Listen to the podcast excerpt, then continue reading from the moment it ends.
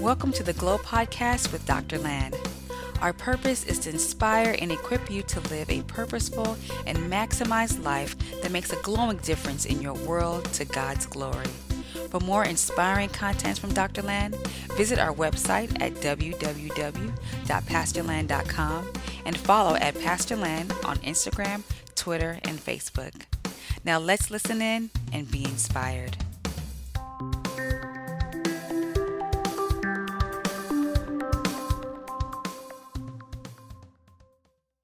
What God is promising us this year is that in 2021, our lives are going to reflect as it is in heaven. Amen. We're going to experience open heavens, the dew of heaven coming upon all that we have and all that we do. And we're going to experience the manifestation of heaven on earth. It's important uh, for you to know that when these words come, uh, these things don't just happen because they are declared. You have to receive it. Everybody say, I have to receive it. And you have to keep proclaiming it. You have to keep proclaiming it. You have to keep proclaiming it. There's, there has to be, you know, a transmutation. And, you know, we're going to be dealing with all that later as we go on in the year um, about how to transfer things from heaven on earth. You know, if somebody gave you some money or something in, in a particular country and you need it in this place, there has to be a process of transferring it into this place, in a sense. So when God releases things, when God releases things in the heavenly realms, He releases them in spiritual things, but He packages them in words. How we transfer them into this realm is by taking those words and begin to speak those words on the earth. So I want you to be very, very diligent about that. Wake up each morning Every time it comes to your mind, declare this is heaven on earth for me. Even if, even if something happens that seems contrary to that. I remember somebody called me during the week and said, I had a very terrible accident, you know, this week, you know. And, you know, and we're just talking, I had a terrible accident. And the person said, but you know what? It's heaven on earth. It's heaven on earth. Amen. It's heaven on earth. You know, how can that be heaven on earth?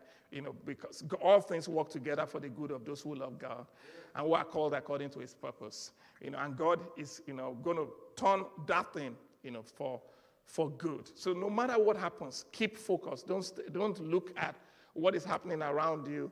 Uh, we walk by faith and not by sight. And as you stay there, as you keep saying that, you are going to, you are going to experience these words in your life. So I'm proclaiming it right now over you, and I'm going to keep proclaiming it that God is going to renew the face of your world in the name of Jesus. The same way he spoke in the beginning that the Spirit and the Spirit of God was moving over the face of the water, and then he brought Eden out of the chaotic world. No matter how your life looks right now, by the end of 2021, God will have reshaped your world. Amen. Come on, say, God will have reshaped my world to reflect heaven. It will, it will reshape your spiritual life. Uh, it will reshape your, your, your soul, your mind, your emotions. It will reshape your bodies. It will reshape your social life. It will reshape your marriage. It will reshape know, all your relationships. It will reshape your finances. It will reshape your calling, your ministry. By the end of 2021, you will look back and you will, you will see that you are no longer where you were when you started this year because God has increased you a thousandfold. God has multiplied you in many ways, and God has brought forth heaven into your life in the precious name of Jesus. The Spirit of God is working upon your life, and you are experiencing renewal this year in Jesus' name.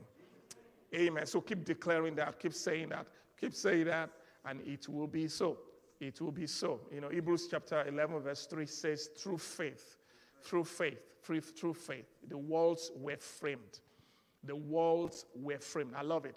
The walls were framed. Hebrews 11:3. The walls were framed by the word. We understand that the entire universe was formed at God's command. The translation says the world was framed by God's word, so that what we now see, we're not made of things which are visible. So the, you know the things that we see visibly right now in this world were made by invisible forces. They were made by the invisible force of words, the invisible force of faith. Amen. So everything that you see right now in this world was made by the invisible force of faith. So your life right now also, as you begin to release this invisible force through words, invisible force through words, you will see that your words, you know, your words will be framed. You know, I love the Amplified. It says, you know, it says the world was, you know, was constructed. It was, you know, it was just use different words there. You know, God reconstructed it. God reformed it. God changed it. God transformed it through the successive ages by the words that He spoke. So as we focus on God's word, we're seeing heaven manifesting upon the earth. So that's our theme for the year. Our theme for the month is a renew. Everyone say renew. Renew. Renew. Renew. The reason is because um, Jesus told us that in Luke chapter 5, verse 36 to 38, he said, Jesus gave them this illustration. He said, No one tears a piece of cloth from a garment and uses it to patch an old garment. From a new garment, uses it to patch an old garment. For then the new garment will be ruined, and the new patch wouldn't even match the old garment. It won't match. Verse 37. 37. No one puts new wine into old wineskin. Can you increase my volume a little bit?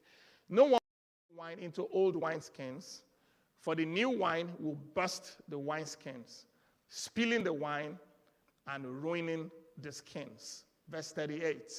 Verse 38 New wine must be stored in new wine skins. Hallelujah. So basically, what Jesus was saying in this place is that you don't patch two things together, you don't patch the old and the new. Whenever God wants to do something fresh and all that, He wants a new one, He wants new verse, new things created. And guess what? What was the context of this passage? What was the context of this passage that we just read? They came to ask Jesus about fasting. We're going to be getting into it. They came to ask him a question about fasting. They said, Why, why does um, John the Baptist disciples fast and your disciples don't fast? And Jesus told them, He said, Well, they don't fast right now because I'm with them. I'm fasting on their behalf. But there's going to come a time when I'm going to be taken away from them, and then they shall fast. Basically, Jesus was saying, okay, guys, we're still in the Old Testament now. I've not gone to the cross to die, okay? I've not gone there.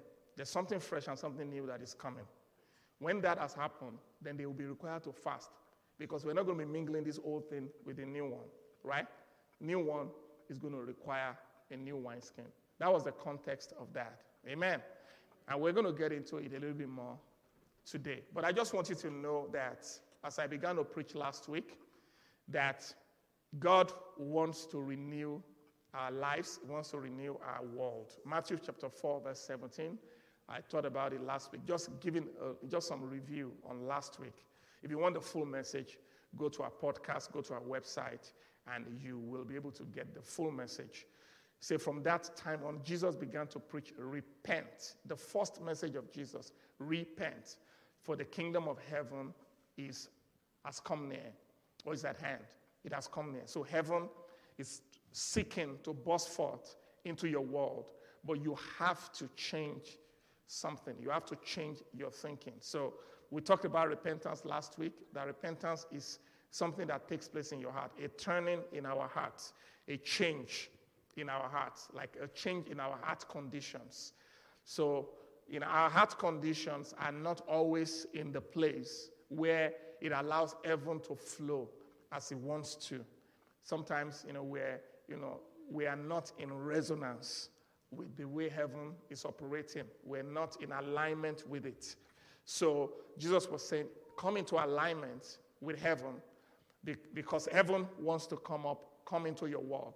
And then he, went on just shortly after that, like I explained last week, and gave us what we call the Beatitudes. The Beatitude, where he talked about the heart conditions required for the kingdom of God to flow in our lives. And, um, you know, he talked about, you know, those who are poor in spirit. He's saying that there's an attitude of heart that allows the kingdom to flow. That attitude is an attitude of desperation that is seeking for something more, that knows that this, what this world has to offer and what the government of this world has to offer, what you know, the, the systems of this world have to offer, is not what I am here for. There's something more. There's a better government. government. There is a better reality. There's a greater reality uh, that belongs to us. There's a greater reality that I can have access to. But God, I want it. I want it. I want more. I see it in the Bible. I see it in the lives of the apostles. I see it in, in, the, in the life of Jesus. I, I, see, I see the promises in the Bible of how life can be when heaven on earth is manifesting in our lives. I see it, Lord. But Lord, I don't think I'm walking in it. I know that you can heal people, you can deliver people, you can do miracles, you can transform families, transform cities, you can do all this stuff. But Lord, I don't see. And then they are hungry and they are seeking. So they are bankrupt at heart. That's what he was saying there, you know, in Matthew chapter 5, verse 3. Bankrupt at heart. They, they just they just seeking God because poor in spirit. Then he talked about, I talked about aching visionaries, right? People who mourn, who are mourning because they just they just want something more. They want something more. Aching visionaries. Aching visionaries. They're not mourning uh, because, you know, they are you know, uh, uh, like they're, they're not mourning because of maybe earthly stuff and all that. They're mourning because there's something, there's something that God has showed them. There's something that they know is possible, but they are unable. But, they, but it's not been manifested. So they, they're mourning and praying and interceding because they want these things to come to pass. You know, blessed are those who crave for the kingdom. Blessed are those who are controlled, who are meek. So the meek spirit, a meek and a quiet spirit, and all that, a humble spirit, you know, makes you align with the kingdom of God. We talked about those who are merciful, those who are generous, those who, have, who are pure in heart, who have open and single heart, peacemakers, the persistent ones. So we talked about all these things last week, so I'm just running over them. So, but Jesus was saying that there's an alignment, there's something that needs to happen in our hearts so that we can be in alignment with the kingdom of God. So we took some time to look at the reason why we need renewal. We looked at the motivation for renewal. We looked at the meaning of renewal, what it means to be renewed. We looked at the manner of renewal, that God can renew our spirit, God can renew our soul, God can renew our bodies, God can renew everything in our lives. Our marriages, our relationships, everything can be renewed. Everything can be brought to the place where they are in alignment with God's purpose. And then we ended up last week by talking about the methods of renewal. The methods of renewal. How does God bring this renewal? So that is where I want to continue today. How does renewal take place in our lives? And that's why the title of my message today is The Power of Fasting. Everybody say the power of fasting. The power of fasting. I want to believe that everybody watching me uh, from City Light Church, some of you might be joining us for the first time, so I know it's not everybody, but um, everybody here also that you are already in the um, prayer and fasting season. But you know, I believe after today, you will kick it to a new level. Amen. This is the eighth day. We can go deeper. Someone say, I can go deeper. We can, especially when we understand it. When we understand you know, what, how powerful fasting is. So let's start from Matthew 16, from verse 19. Matthew 16, verse 19. This is a verse we're going to be interacting with a lot this year. Matthew 16, verse 19.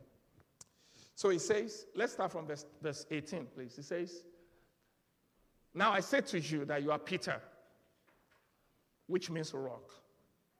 And upon this rock I will build my church, and all the powers of hell will not conquer, conquer hate, con- hate, conquer it, conquer it. And I will give you the keys of the kingdom of heaven. I will say the keys. So we're talking about heaven on earth, right? And he's talking about the keys. The keys open, open things. I will give you the keys of the kingdom of heaven. Whatever you forbid on earth will be forbidden in heaven, and whatever you permit on earth will be permitted in heaven. Jesus Christ here was talking about something very powerful here when he talked about the keys of heaven on earth. Um, talking about the things that allows heaven to manifest on the earth. And here he's talking about primarily in this place the power of prayer. Everybody say prayer. Somebody say prayer. Prayer. prayer. Prayer is the most important key of the kingdom of God. Prayer is the most important what? Of the kingdom of God. Why is this so? Why is prayer the most important thing? Uh, John Wesley made a statement, which I believe is a very um, accurate statement. I love it. He said, Without God, man cannot do anything. And without man, God will not do anything on earth. Let's say it again. I say, without God, man can do nothing. But without man, God will do nothing on the earth. So, you know, John Wesley observed it, and a lot of people have observed it, you know, from scriptures and all that, that anytime God wants to do something on the earth, he has to find somebody.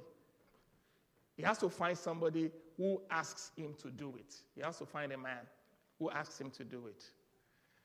The, the only time that we see in the Bible where God acted on the earth, like just acting on the earth, is Genesis chapter 1. Guys, remember? And God was speaking to the earth. But the moment he said, Let us make man in 26, when he said, Let us make man in our own image and let them have dominion. Let them what? Have dominion. Let's say this is dominion. Pearl, please come. Help me. Let's say this is dominion, and this is I'm God, and this is um, man. Let them have. The moment God said, let them have, He transferred it to man, to humanity. The gifts and the callings of God are without repentance. In other words, when God gives something, He's not the kind of person after He has given something, He's checking up on it and saying, You know, I want my thing back. I want my, you know, give, my thing, give my thing. And his eyes, I don't know, I just want my thing back. No, when God gives it to you, when He gives it to you, of course, He oversees you and all that, but God makes you responsible for what He has given to you. So, from the moment that God did that, the responsibility of earth fell upon man, fell upon humanity. So, whatever man did with that dominion, God will have to work with it. Even though man, it was a risk because man will do, a new man will do something with it that is not in line with his will. Amen. So, but he still gave the authority and the dominion. Hallelujah. He gave the authority and the dominion. Thank you very much. Now let's confirm that. In Matthew chapter 4, when the devil met Jesus, when the devil met Jesus in Matthew chapter 4, let's quickly go there. So Jesus was led by the Spirit into the wilderness to be tempted by the devil, and then he was fasting. We're going to talk about that later. For 40 days and 40 nights, he fasted. So he wasn't doing uh, the break at 6 p.m. you know, it was 40 days and what? 40 nights.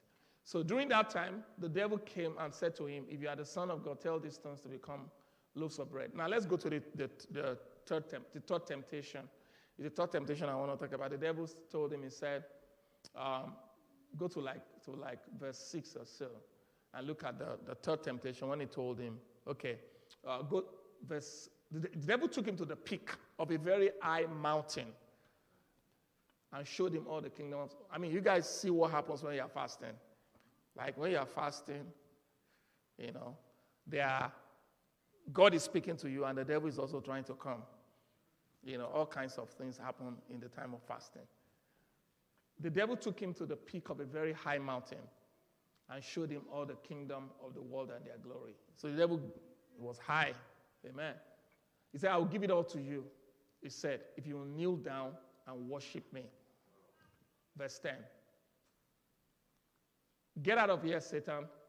Jesus told him, For the scripture says you must not worship the Lord your God. How can the devil say, I will give it to Jesus, to him. I will give the world that you created, I will give it to you if you bow down to me. Now, if that was a lie, somebody said it this way, that's the only time that the devil spoke the truth. Because if it was a lie, it's not a temptation. It's not a temptation, right? If the devil, if, if Jesus knew that the devil could not give it to him, that's not a temptation. Then the Bible will be lying when they say that it's a temptation. The only thing that makes it temptation is because it was true. The devil could actually give Jesus, give him a shortcut, give him all the kingdoms of this world at that moment if he bowed to the devil. But in Luke chapter 4, in Luke 4, another rendition, Luke's rendition of this, there was something that Luke added to it, which was very important. Quickly, Luke chapter, chapter 4, starting from verse 1 again. The devil said, I can give you all these things because it has been delivered to me. Everybody say, It's been delivered to me. Say, It has been delivered to me. It's been delivered to me. Who delivered it to him? The person that God gave it to. Do you get it? So you guys now understand why when God wants to do something, because God is an honorable person.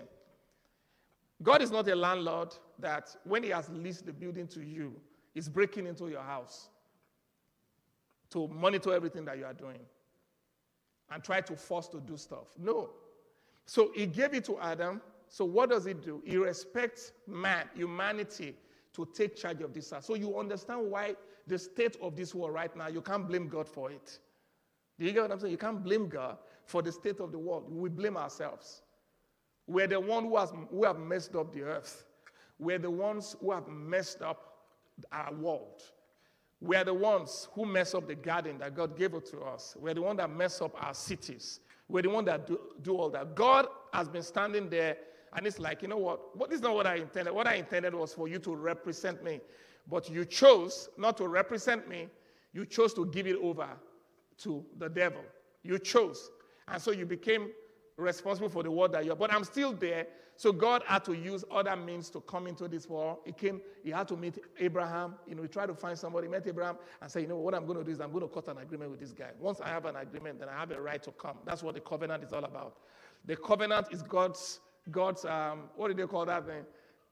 Sneaky way, if, if you can say that way, of coming into the earth, despite disarrangement. So he made an agreement with a man and said, I'm going to come through you and through your family. So through that, I will restore everything back again. So he formed an agreement. And once a man made an agreement with God, then God has a right to keep coming through that family. So that's how God, you know, began the process of restoration. But you will notice that he will have to tell Abraham to go do something. Even when it came to Jesus Christ coming later, he had to tell Abraham, first of all, to offer his own firstborn. Amen. Yeah, he said, I will give it to, but to you. Um, in verse 6, you know, because they are mine to give to everyone I please. You know, that's, that's what I was looking for. He said, they are mine to give it to anyone I please. And it was not a lie, right? At that moment, before Jesus Christ died. Are you guys following what I'm saying? Are you following the story? I'm trying to tell you why prayer is extremely important. So, now, if God is going to walk on the earth, is going to have to walk through men that is in covenant with and women that is in covenant with. Amen. That petition him. So prayer is petitioning God. Prayer is giving God the right and the access into the leased apartment that he gave us so that he can do what his will is. And that's why Jesus told us to pray that our, our Father in heaven, May your kingdom come, your will be done on earth as it is in heaven. He told us to pray that, to ask God to do that, because it takes our prayers to get God to manifest in our world. So you now see why we have to be intercessors for our cities, right? Because if those who have a covenant with God shut their mouths, those who have a covenant with the devil, they are the ones that is going to be operating. And you, guys know that Satanists fast. Satanists, they fast. They fast over cities. They fast over neighborhoods. They ask for the devil to manifest himself. Do you get what I'm saying? So there, is there are some people on one side that are praying for something else, right? But one of the things that shocks you when you think about it the most is that the people who have the authority to bring good and to bring heaven into the earth, they are the ones that pray the least and fast the least. Every major religion fasts. They have times that they have separated for fasting. The Muslim have their Ramadan. It's 40 days of fasting. And they pray five times a day. You understand? You guys think it doesn't have an effect? You know, as you will see later, it has an effect. Anytime somebody engages this spiritual principle, it has an effect. But the question is that what is it releasing? Amen. The Buddhist fast. Do you get what I'm saying? Even secular people right now, they're beginning to understand the power of fasting. You understand? Because everybody knows that there's, a, there's, there's something, there's a power beyond this physical world that when you devote yourself to spiritual stuff and deny yourself physically, that power finds more expression on the earth. Amen. Now, not fasting, not fasting. Okay, before I jump into that, I, let me make the, the, the statement I wanted.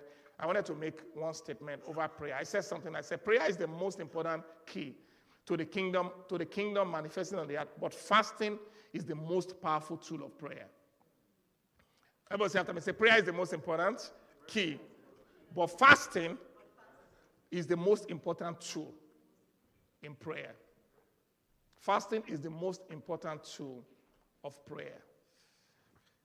When you combine prayer and fasting, you are supersizing your prayers. Amen. You are taking your, like you are putting atomic, like an atomic energy into prayer. That's what fasting does. So, fasting is an accompaniment to prayer that makes prayer powerful. So, when people say, I want to fast and I want to pray, they are quadrupling, they are multiplying the power that is released whenever we do that. So, the kingdom of God can be locked out of the earth by a prayerless church. The kingdom of God can be locked out of a city by a prayerless church. In fact, let me tell you something that, i that I said it a little bit last week. One of the reasons why a lot of things are happening in our cities and happening in the city of Chicago in our community is because the church, not just because the church is prayerless, because the church does not fast. We don't fast. You know, when I was studying this thing, God began to speak to my heart. I've been involved in prayer movements in the city, from a lot of them from when they are starting from scratch and all that. And I see a lot of praying. But I now discover, God said, Do you see a lot of fasting? I said, Not much. And one of, one of the reasons is because we still don't, the church has not gotten the revelation of fasting. We've not gotten this revelation of fasting. But I'm believing this year, because this year we're going to fast. You know, I said it last week. We're going to fast. We're going to fast. We're going to fast. We're going to put it as part of our schedule. It's a new culture that we're bringing into the City Light Church. Amen. It's a new culture that we're bringing in. We are going to fast this year. We're going to fast with revelation. Once we finish this fast right now, on February 17, Lent is going to begin, 40 days before Easter. We're going to do some fasting with that too.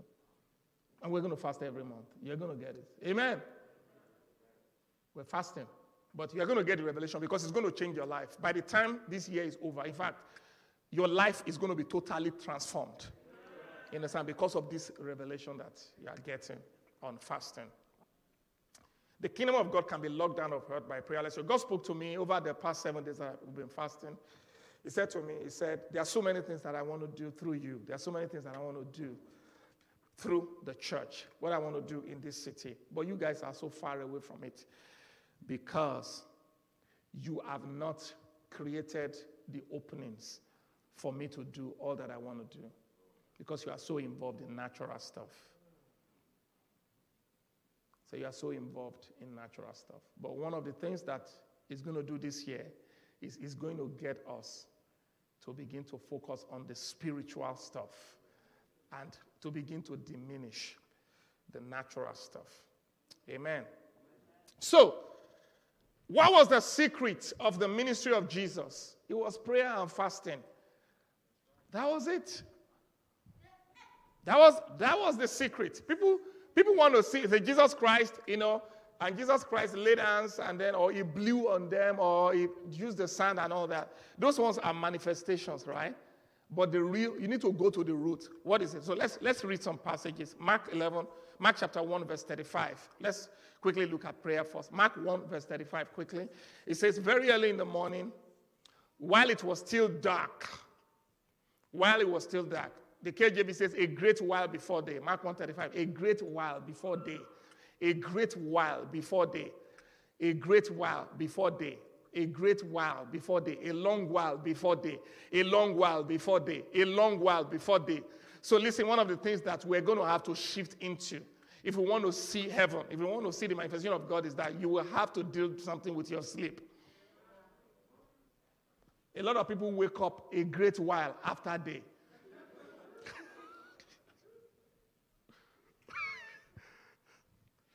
The sun has woken up, everything has woken up, the birds have woken up, and all that. And then you wake up and yawn. You know? And then you, you, you now wake up. By that time, everything concerning the day has been determined. the early bird gets the, you know, the worm. You know, everything has been determined, so you now get in there, and then you already lost control of the day. It is time to begin to follow the example of Jesus and to begin to work on your sleep time. Amen. He said he woke up a great while before day. And then he left the house. I'm reading a translation that says he left the house and he went to a solitary place and there he prayed. So, in other words, Jesus Christ had this habit of, you know what, I, what I'm supposed to do on this earth is, uh, is, is huge. That's Jesus, oh. God in the flesh is huge. I just need God. So I can't just be sleeping. I, got to wake up before day. And, and then he went to a solitary place and then he prayed. He prayed. And then the next morning, the disciples will see, after all that, when he comes back, and they will see people coming, they will see all that coming, and they will be laying hands and all that. They were observing. Let's read another one in Luke chapter 6, verse 12. Luke chapter 6, verse 12. One day, soon afterward, Jesus went up to a mountain to pray, and he prayed to God all night. He prayed to God all night. You know what he was about to do that day? He was about to choose his 12 disciples.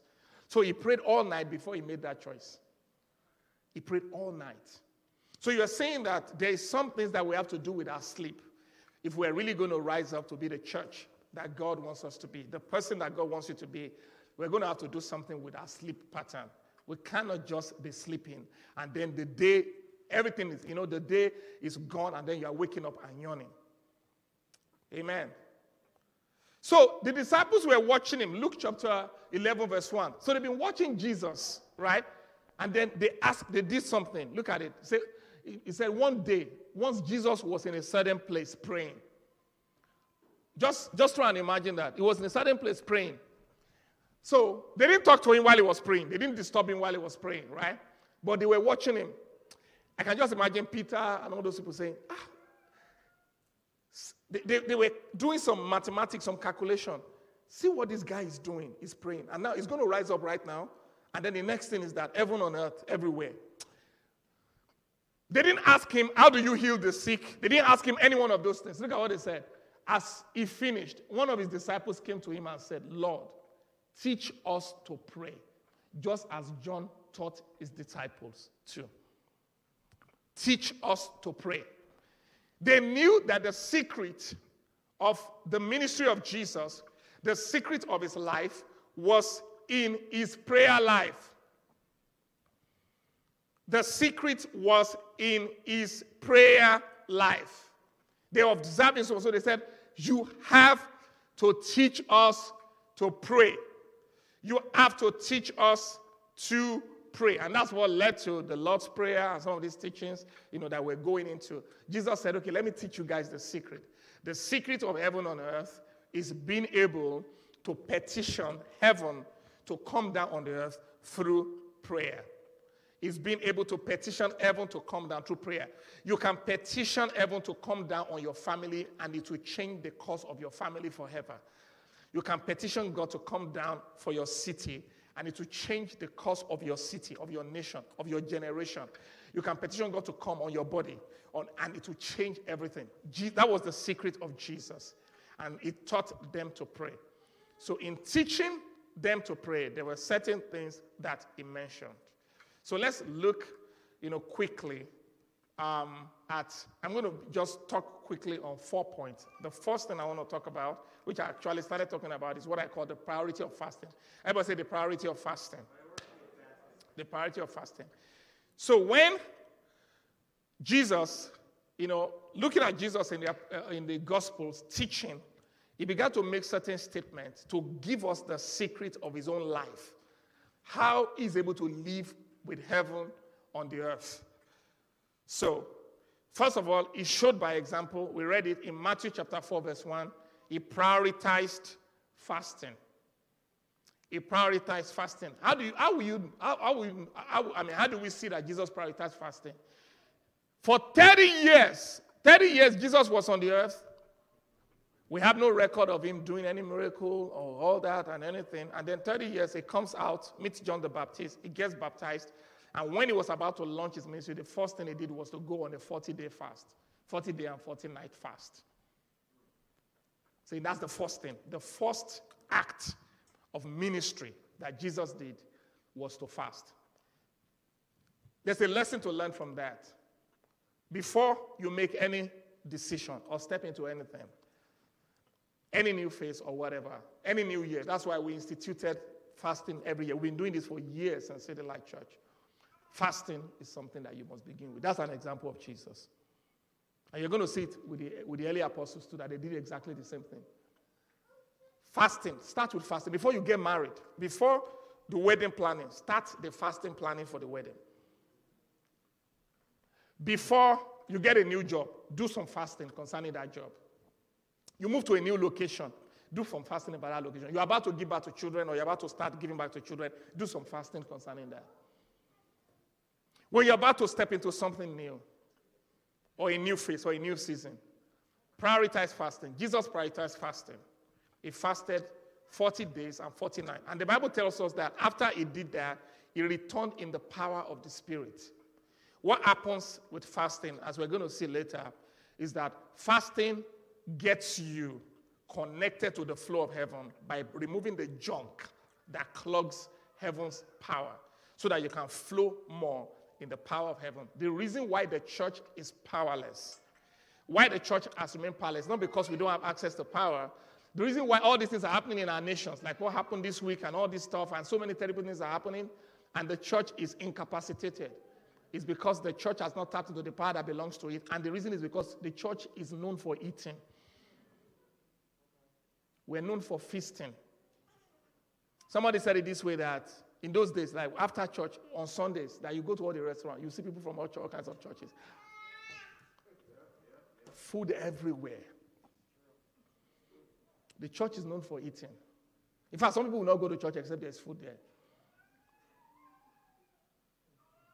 Known for eating. Church Christians are gluttons, a lot of us. See people from other, some other religion, they are more disciplined. We eat because of grace. so the grace of God, you know. Not by works of righteousness. Yeah, good. The grace of God gives you access to the blessing of God. It gives you access to receiving salvation and righteousness. But that grace, for it to be manifested upon the earth, for it to be expressed upon the earth, you've got to do something with your body. You've got to do something to your body because your body will hinder the grace. Your body, your flesh, will stop the grace from manifesting. You have to do something with the flesh before the grace can start to manifest. It's not that you are not graced. So that's the error that a lot of people get into. And I don't know where they get it. Was Jesus Christ didn't have grace? Didn't Jesus Christ have grace? He fasted. Didn't Paul have grace? Didn't it, wasn't the one that taught us about grace? He fasted. So who said fasting is uh, against grace? No way. Are you guys following me? The first thing he did was to fast. Secondly, when Jesus was teaching about the kingdom of heaven on the earth in, in the Sermon on the Mountain, there were three major practices that he talked about. Three major practices in Matthew chapter 6. The first one was generosity. You know, we talked about it last Matthew 6 1. Quickly. Matthew chapter 6, verse 1. When you do your good deeds, watch out. Don't do it publicly to be admired by others. You will lose the reward from heaven. So that's the first thing. The second thing he talked about was prayer, verse 5. Verse 5. The second practice was prayer. When you pray, don't be like the hypocrites who love to pray publicly on street corners and the synagogues where everyone can see them. I tell you the truth, that is all the reward they will get. So there's a reward to prayer. Your father, and then the next thing, verse 16, the next practice, there are three he talked about in terms of heaven on the earth. When you fast, don't make it obvious as the hypocrites do. For they try to look miserable and disheveled, so people will admire them for their fasting. I tell you the truth, that is the only reward that they ever get. Verse, you know, So Jesus was talked about three major things, and those three things, God, you know, let me tell you, those three things: radical generosity, intensive prayer, coupled with fasting, is the secret of this year. If you are writing it and write it down, that's an instruction from God. If you are talking about heaven on earth in your life, it's going to be radical generosity, intensive and focused prayers with fasting. That is the key for 2021. The key for 2021 for us, for heaven and earth. Those three things that Jesus talked about. You are going to have to step up your generosity. You are going to have to step up your prayers. You are going to have to step up your fasting. And we are trying to schedule those things into the year as a church. But you will have to do it in your own life also. Amen. Hallelujah. Are you following me? Jesus commanded it. I'm talking about the priority of fasting. Not only did he demonstrate it in his own life, not only did he, teach about it, he commanded it. In Matthew 6 16 that we read, he didn't say if you fast. He said what? When you fast. You know, if I come to you I say, when I come to your house, or, or you tell me, say, when you come, that means you're expecting me to come, right? It's if you come, it's conditional. When you come means I'm coming. When Jesus said, when you fast, it means that he's expecting us to fast. Fasting is a Christian thing, it's a grace thing. It's one of the manifestation of God's grace. Fasting is a commandment. Fasting is a command. There are rewards to fasting. Amazing rewards. Amen. Mark, um, Matthew chapter 17, verse 19 to 21. Jesus speaking about fasting. So the disciples were trying so hard.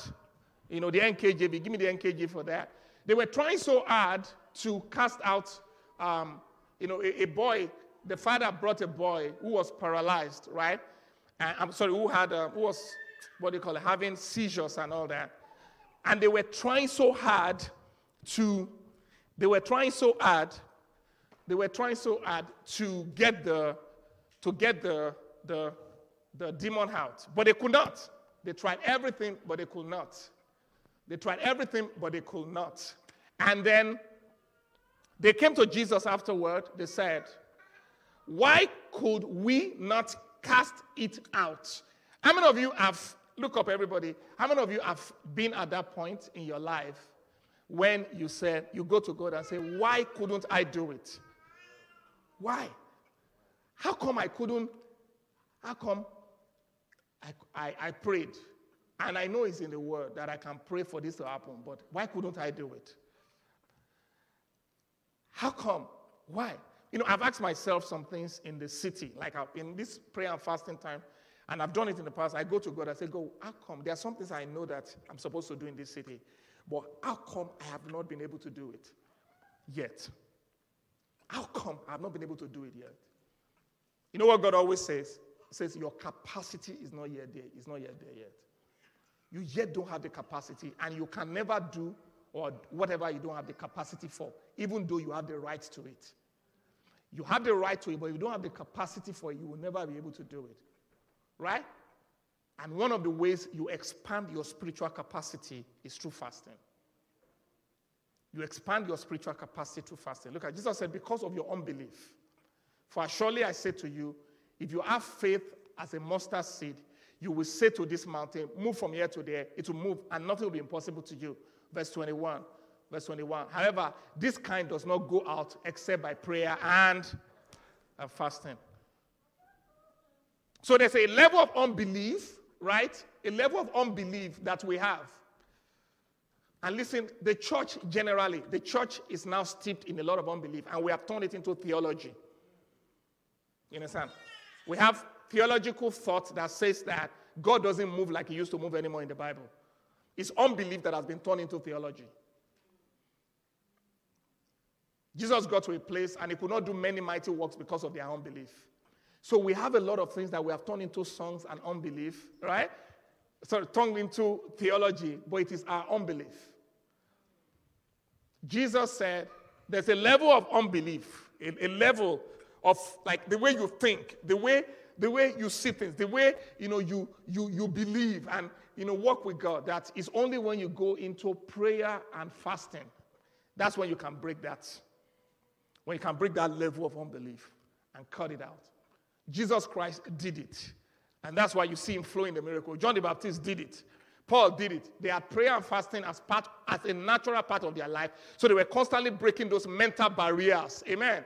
Mental barriers to things. If you want to break mental barriers to step into the next level of your ministry, of your calling, of your family, of your finances that you have been held, held down from walking into, it's not because those things don't belong to you. It's just because you are limited by the way you are thinking. Like I told you last week, your enemy is inside of you. Through fasting, you can defeat those enemies that are in you. You can change your thinking. You can break the strongholds that are in your mind. I mean, do you know that you know, you know you can be limited even in finances that when you see hundred dollars, like that's the biggest amount that you can see. And when you're spending it, you are so sad, or you see a thousand or whatever. The same thing can break your your limit inside that. Can break your limit regarding that, the limit of your mind. Fasting and prayer is the limit breaker. Everybody that after me. Say, fasting and prayer is the limit breaker so that we can do the impossible. How many of you want to join me to do the impossible in this city? How many of you want to join me to reach, you know, that supernaturally by the hand of God, mighty miracles, wonders, signs, and wonders burst forth all over this city. People are coming to Christ, white, black, brown, from everywhere, and they are receiving Jesus. Healing is taking place. Communities are changing. Government is bowing to Jesus. Generosity over this city, transformation. The resources of this city is being used for world missions. People are being raised up. People are stepping into their destinies. People are being freed. Breakthroughs are taking place. Those things are ours. Those things belong to us. But we have to press into those things by prayer and by fasting. And I'm in my mind, I'm not going to settle for where things are. I'm not going to settle, you know, for the status quo. I want everything that God wants for us. I want everything that God wants for me. I want to step into heaven on earth. I want to break the limits. I'm sorry. I want to do stuff in this place to the glory of God that no black man, no African man has ever done. I want to raise a standard for the next generation that they will surpass. And they will say, Some men came from Africa, but they did that through the grace of God, and we can do better. Want, we want to give them. We want to tell them there's no limitation, there's no limit. Nothing can limit you, not your skin color, not your accent, not your background. Nothing can limit you. This is the key. This is the key. Prayer and fasting is the key. Prayer and fasting. That is how you create a new wineskin. John chapter, sorry, Mark chapter 2, verse 19 to 22. Once, when Jesus' disciples and the Pharisees were fasting, see, John's disciples and the Pharisees, even the Pharisees fasted. Some people came to Jesus and said, Why don't your disciples fast like John's disciples and the Pharisees do? Jesus replied, Do wedding guests fast while celebrating with the groom? In other words, listen, while the groom is here, you know, the groom, the groom is the one, you know, he's having the wedding, and uh, he has the wife and all that. So they are, you know, you guys are surrounding and dancing with him. But you don't go and say, okay, now let me dance with the wife. That's what I was saying. you don't, don't overshoot it, right? they can't fast, you know, while the groom is with them. But someday, the groom will be taken away from them next verse. Someday, and then they will fast then they will fast. One day it was taken away from them, and then Peter began to fast. How many of you remember Peter fasting in Acts chapter 10? That he was fasting, that he began to see visions of, of food. Even food that he was not supposed to have eaten, you know, like you know, like things he had never eaten before. God said, eat and everything. He was having food visions. But he had to fast because Jesus was taken away. Paul had to fast. All of them had to fast. I'm going to show you. And then Jesus goes on to say, besides, who will patch? That's a passage for this month, renewal. Who will patch old clothing? Verse 21. on, with new clothes. For the new patch will shrink and rip away from the old cloth, leaving an even bigger tear than before. And Noah put new wine into old wineskins. For the new wine will burst the wineskins, and the wine and the skins will be lost. New wine calls for new wineskins. So he's saying, first of all, they need to be born again. Do you get it? They need to be born again to have new spirit. Then they will fast. Because then the anointing of the Holy Spirit is going to come upon that new spirit that they have, and they're going to be able to do what I'm doing and greater works than what I have done. So Jesus was saying, Wait, let me die. Let them become new wineskin first. Amen. And then the time for fasting will come. But some people have interpreted this by saying, No, no, no, Jesus said don't fast. You know, Jesus is saying that you will fast when you become new creations. When you are ready to take this thing, you will have to fast because now it is time for the apple of the new wine. Somebody say new wine. Somebody say new wine. Is somebody getting stirred up? Priority of fasting. Fasting is practiced throughout the Bible. Practice is practiced throughout what? The Bible. Have you guys ever wondered the three most powerful individuals in the Bible? The three most powerful individuals in the Bible Moses, Elijah, and Jesus. They fasted 40 days. The three most powerful individuals in the Bible, they fasted 40 days, each of them. There must be some correlation with the power that they demonstrated and their fasting, their focus on God. And then the other ones that are powerful there too, you see them, Paul and all those things, you see that they were regular people who fasted. Why? What did they know about fasting that the church has lost touch with? What did this guy know about fasting that the church has lost touch in? Uh, with. That's what. Let me quickly, so number two, quickly, the principles of fasting. I'll stop wherever I can stop and then I'll continue next week. I, I, I can't finish the entire thing. The principles of fasting. So, what is fasting, first of all? Fasting is the willful abstaining from natural pleasures for a spiritual purpose. Is the willful abstaining from natural pleasures for a spiritual purpose. And the key pleasure that we usually abstain from is food. You guys need to get it. You guys need to get it. You know, there is a, a lot of people say, you know what, I'm not going to fast food, I'm just going to fast Netflix. It's a form of fast, you know, it's a form of fast, but it's not as powerful. You know, when you, you know, when you have different things uh, placed together, I, you know, I, I can't. If you remove the base, every other thing will fall. Do you get what I'm saying? The base of all our pleasures is food.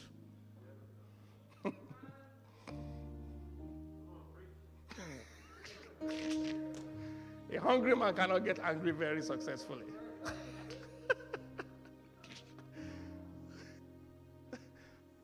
Are you getting what I'm saying?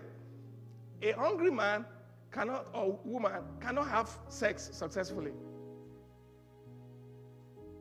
It's not going to work. Hungry man cannot curse out people and do all that. You know? So you remove the food, the base of the pyramid, and every other thing that hinders us begins to fall apart.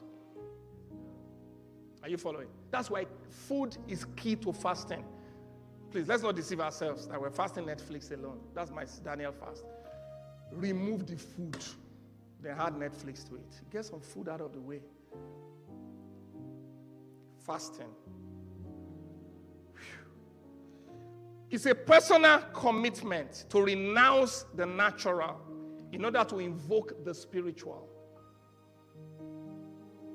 It is the dedication of a period of time to devote yourself to spiritual priorities of prayer without food and other distractions. You will notice that this is not dieting. Because if you, re- if you go and read about fasting, you see intermittent fasting, you know, you know, good on this diet. This is not dieting. Dieting is good, it's for your body. But fasting is for a spiritual purpose, but it has an effect on your body. There's a book that I would like you guys to read. You know, I, sometimes when I begin to study like this, God will take me to, uh, that always happens to me. Like, I will find an old book you know, those old books are powerful. they are the beginning. So I found in my study of fasting, I found the root of the revival that took place in the 40s. I'm talking about people like T.L. Osborn, Oral Roberts, a lot of things that took place in the world right then. I found the root. I discovered that they all read a book. The book was called The Atomic Power of Fasting.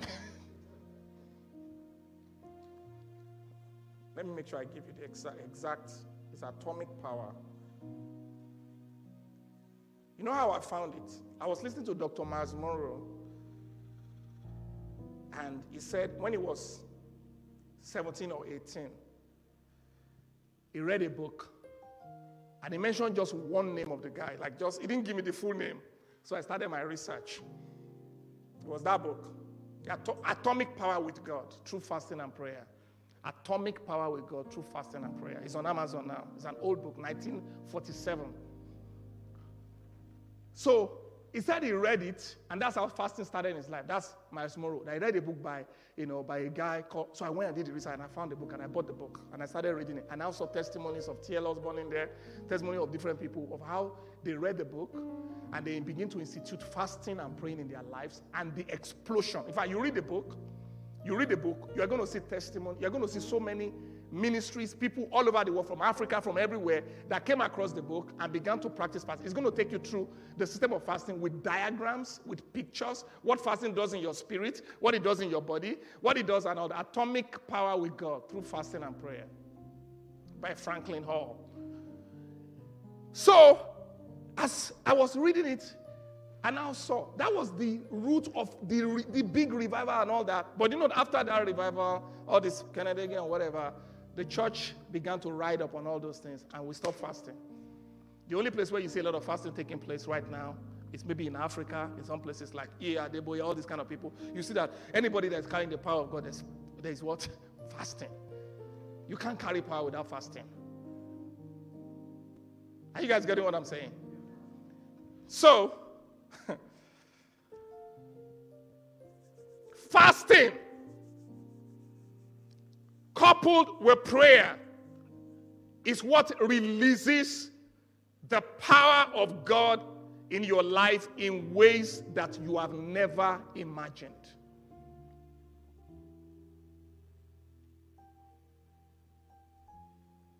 Please buy that book. Please buy. I want to, you know, it's something I'm studying. If I bought all the books that the guy wrote, I just finished reading this one. I'm going to pick up the second one that he wrote. But that book was so beneficial to me, learning about the secret of the power and then also the health benefit of fasting. What and then what happens when you're in seven days, 14, you know, he's advocating.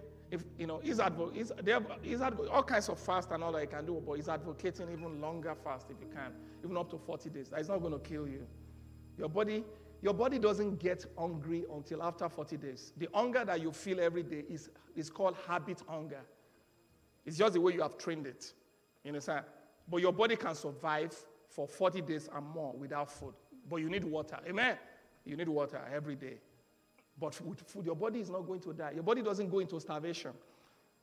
So the pain, oh, and then when I listen, guys, do you guys know? No, sorry, I need to.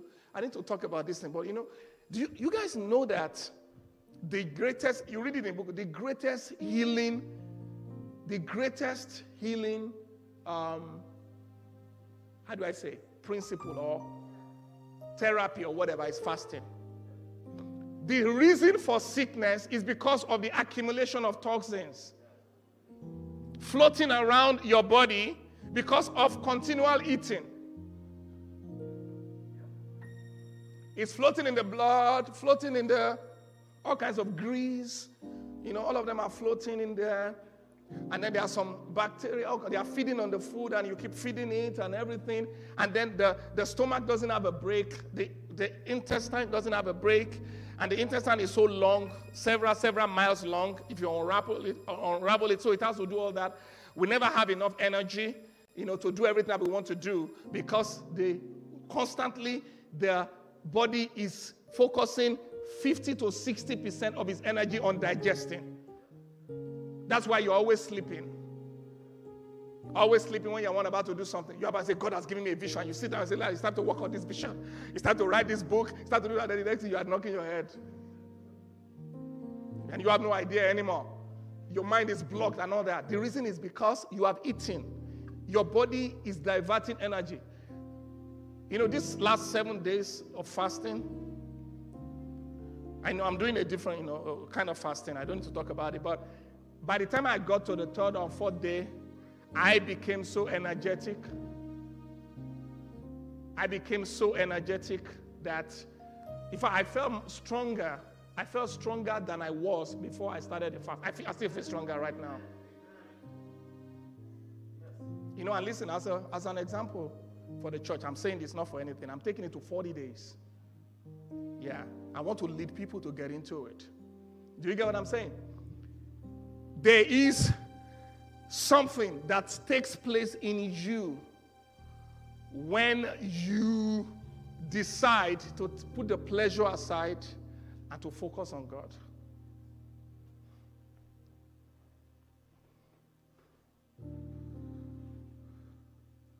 So you'll be healed. People go through fasting. If you by the time you get to say by the time you get to 14, 14 days or whatever, the sickness that you've been trying for a long time, diabetes, uh, uh, this one, all those, all these things that they just be giving you medicine and whatever.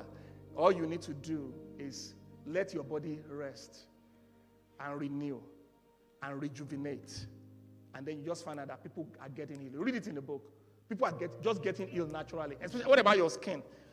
You know, the guy even got to a point, he said, even ladies, that if you fast a lot, you won't even need any makeups anymore. He said, your skin will have a supernatural tone. Like there's a glory that just shines. Like people who have skin disease and all that. All those things are manifestation of toxins.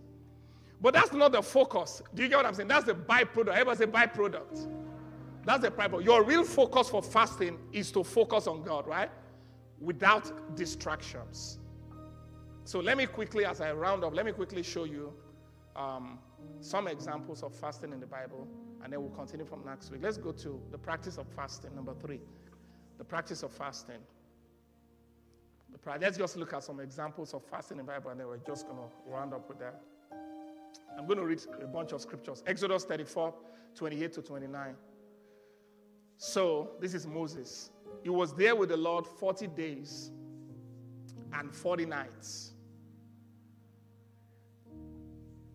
He neither had bread nor drank water, and he wrote on the tablets the words of the covenant, the Ten Commandments. So, number one, you fast when you are waiting on God for breakthrough revelations.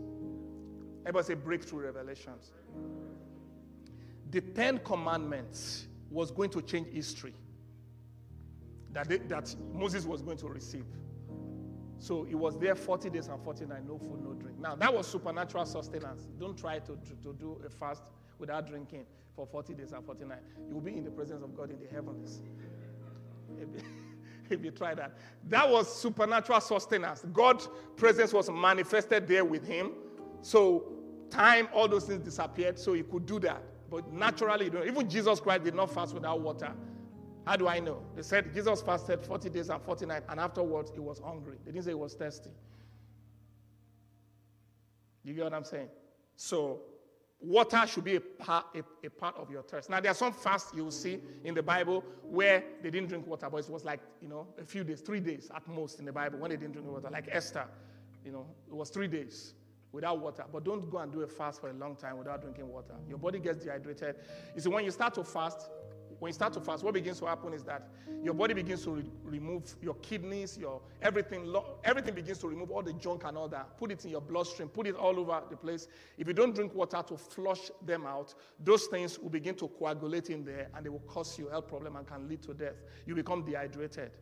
So that's why you need a lot of fluid when you're fasting so that you can keep flushing it out. Keep flushing it out. I was say keep flushing it out.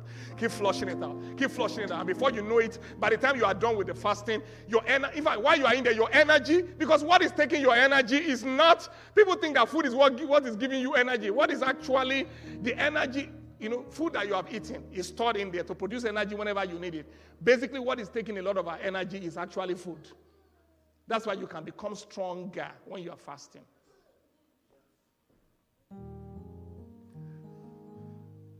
So, so when Moses came down from the Mount Sinai with two tablets of the testimony in his hand, he came down from the mountain. Moses did not know that the skin of his face shone while he talked with him. So when he came out from the mountain, it was shining like that. And the people started putting veil to cover themselves because Moses was shining. If you want your life to shine, if you want to shine, your light to shine in this year, in this city, or you just get into this habit, make it a lifestyle. Like we talk about tithing, we talk about make it a lifestyle to spend time with God with fasting and prayer. And you will shine more. So when you are seeking God for revelation, Daniel chapter 9, verse 3, it said, I turned my face to the Lord, seeking him by prayer and pleas for mercy, with fasting and sackcloth and ashes. Seeking him, making my request, seeking him by prayer and supplication. You are seeking something. You are seeking direction. You are seeking a revelation from Him. Daniel 10, chapter 2 to 3, verse 2 to 3. In those days, I, Daniel, was mourning three full weeks. Blessed are those who mourn. I was mourning three full weeks. I had no pleasant food. So this is the kind of this is so the one that David, sorry, that Moses did is called the absolute fast. This is called the Daniel fast. I was mourning for three weeks. I ate no delicacies. I ate no pleasant food, no meat or wine came into my mouth, nor did I anoint myself at all till three whole weeks were fulfilled. So 21 days, 21 days of not eating any pleasant food or meat and all that. So that is what is called the Daniel fast. That's another kind of fast there. But you see that, how did he apply it? He wasn't just applying Daniel fast, you know, because, uh, you know, I, I want to, you know, lose weight and all that. No, Mm-mm. He was doing it because he was seeking something. Everybody say seeking something. There was a spiritual desire, there was a purpose, there was something that he was seeking. And that's why he did that. So let me read one more, and I'm going to stop with that. I'll continue next week. During the times of danger, seeking God's help and direction, uh, when you practice fasting. Second Chronicles 20, verse 3. Second Chronicles 20, verse 3. It said, then Jehoshaphat was terrified by this news and he begged the Lord for guidance. He also ordered everyone in Judah to begin fasting. Now, that was a king. Do you know what will happen to our country or our city if we had leaders and we had consensus where they say we're declaring a day of fasting for this nation? A lot of things are going to get transformed. Those things used to happen in the past, you know, but now. But now, if that can happen, the church can do it. The church can do it. We can fast for our city. You can fast for your family. You can fast concerning danger, concerning things that are happening. Some things are happening in your family, I just don't know. Why is this happening? Why nobody is saved? Why this, you know, and all that. Some of the breakthroughs that we have had in our family came through times of fasting and prayer. You can fast concerning your church. Esther 4:16. Go gather together all the Jews of Susa and fast for me. Do not eat or drink for three days. That's the one I talked about three days. Night or day. My mates and I will do the same. And then, though it is against the law. I will go in to see the king. If I perish or if I must die, then I will die. Esther was supposed to go and meet the king, and you don't nobody approaches the king. If you, if you approach the king without him, if he doesn't stretch forth his hand towards you, you are going to be killed. And he was going to, she was going to go and tell him something. There was a genocide that was about to take place. They were going to kill all the Jews. Somebody was plotting it. She says that for me to do these things, this thing, and for it to be successful, I need everybody to start fasting for three days. What is it that you're about to do? What is it that you're about to start? Jesus Christ showed us when he wanted to start a ministry, he went on a fast. Esther is showing us in here when you want to do something that requires people, that requires favor, that requires breakthrough. You want to enter into a marriage, you want to enter into a, into a business relationship, you want to start something, you want to begin a ministry, you want to travel, you want to go somewhere. Fasting is one of those things that you should put into it. When you're about to step into an assignment from God that is bigger than your capacity, you got to fast. Nehemiah chapter 1, verse 4. Nehemiah 1 4. It came to pass when I heard this, I sat down and wept. In fact, for days I mourned and fasted and prayed to the God of heaven. You all hear about Nehemiah building the wall. Before Nehemiah built the wall physically, he built the wall in fasting and in prayer. Acts 14, verse 23. This is not just Old Testament. When they established leaders in the church, that's why after our fasting, during the retreat, that's when we talk about the leaders for the year. And we lay hands on them for the different small groups and all that. Our retreat is coming. This is where it came from. In Acts 14, verse 23, when they had ordained the elders in every church, Paul and Barnabas appointed elders in every church with prayer and what? And fasting. They turned the elders over to the care of the Lord in whom they had put their trust. But prayer and fasting, fasting is part of how you release people into leadership. If you want your leadership to be impactful, if you want your whatever God is telling you to be impactful, you got to put fasting into it. Acts 13, verse 2 to 3. As they ministered to the Lord and fasted, the Holy Spirit said to me, said to them, Separate me, Barnabas and Saul, for the work whereunto I have called them. And when they had fasted and prayed, next verse, and when they had fasted and praised, prayed, they laid their hands on them and sent them forth. How come they didn't just pray? They fasted and prayed before they laid hands. There's something about fasting that just brings the atomic power of God into whatever you're about to step into. When you had fasting to prayer, you release power that breaks through for you. Never start a year without pray, without fasting and prayer. Never start any initiative without fasting and prayer. Never launch anything without doing some fasting with it. Fasting makes the prayer release multiplied power to change things. Let's rise up on our feet. I'm going to continue next week. I'm going to continue next week. We are in the season of fasting. But I want you to get the purpose. Want you to get the purpose. Like I told you, it's the eighth day. It's the eighth day. I know some of you, I don't know what the kind of fast you did in the first uh, in the first seven days. If if you are still being led to continue the same one, do it. But I want to encourage you. I want to encourage you. If you did seven days and you can do something more in the next seven days, go deeper. Everybody say, go deeper. Somebody say, go deeper. If you were doing six to six, why don't you even do three days this week just drinking water and juice or something? I'm just giving a suggestion. Step it up. If you are doing Daniel fast or, or whatever, why don't you let some of the meals go or something? Step it further. Step it up. Go deeper. But be focused. Don't be distracted. There is a purpose.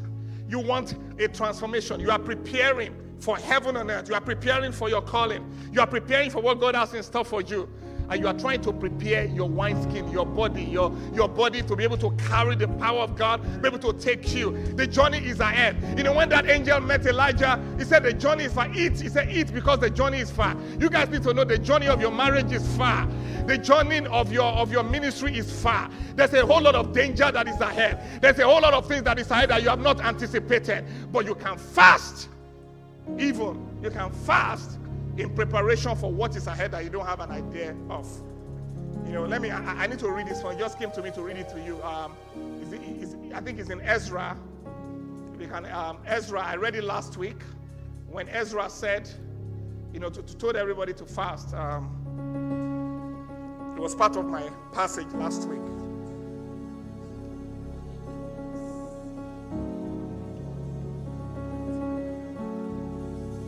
Hallelujah. Ezra, Ezra chapter 8, verse 21. It says, And thereby Ahava I gave orders for all of us to fast and humble ourselves before our God. We pray that He will give us a safe journey and to protect us and our children and our goods as we travel. As you travel through this year, as you fast, God will have gone ahead of you to orchestrate, to plan, to make the crooked path place, uh, you know, straight, to remove the mountains, to fill up the valleys in the name of Jesus. Come on, lift up your hands right now and just begin to pray to the Lord. I want you to begin to dedicate yourself, to consecrate yourself, to go further in this fasting. Come on, pray. Consecrate yourself that I'm, Lord, I'm, I know the purpose. I know, I know the power of this thing, but I want to experience it. I want to experience it. I want to go further in it. In the name of Jesus Christ of Nazareth in the name of Jesus. Father, in the name of Jesus, we thank you. We just want to dedicate ourselves afresh for another seven days of fasting going forward. Lord, we're asking that you will give us the grace, Lord, to be focused. We consecrate these days, we separate these days. Help us to go deeper. Help us, Lord, to, to, to have a clear purpose. Help us to push, to press, to press into you. Help us, Lord, to break the strongholds, to, de- to destroy the habit, to break the limitations, and to step into a new level. Help us, oh Lord, in the name of Jesus Christ, to lay a foundation for what is ahead in the name of Jesus. Let devils begin to bow. Let things begin to break in the spirit realm. Let every stronghold begin to come down. Let the city begin to open up. Let nations begin to open up. Let favor be released in the name of Jesus, like Esther said. In Jesus' name we pray. Amen. Receive fresh grace in the name of Jesus Christ to fast and to seek God and to go higher and deeper in God. In Jesus' name we pray. Amen.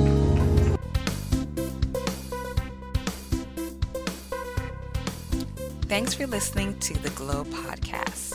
We trust you were blessed and inspired. For more contents from Dr. Land, visit our website at www.pastorland.com and follow at Pastor Land on Instagram, Twitter, and Facebook. Keep glowing. See you next time.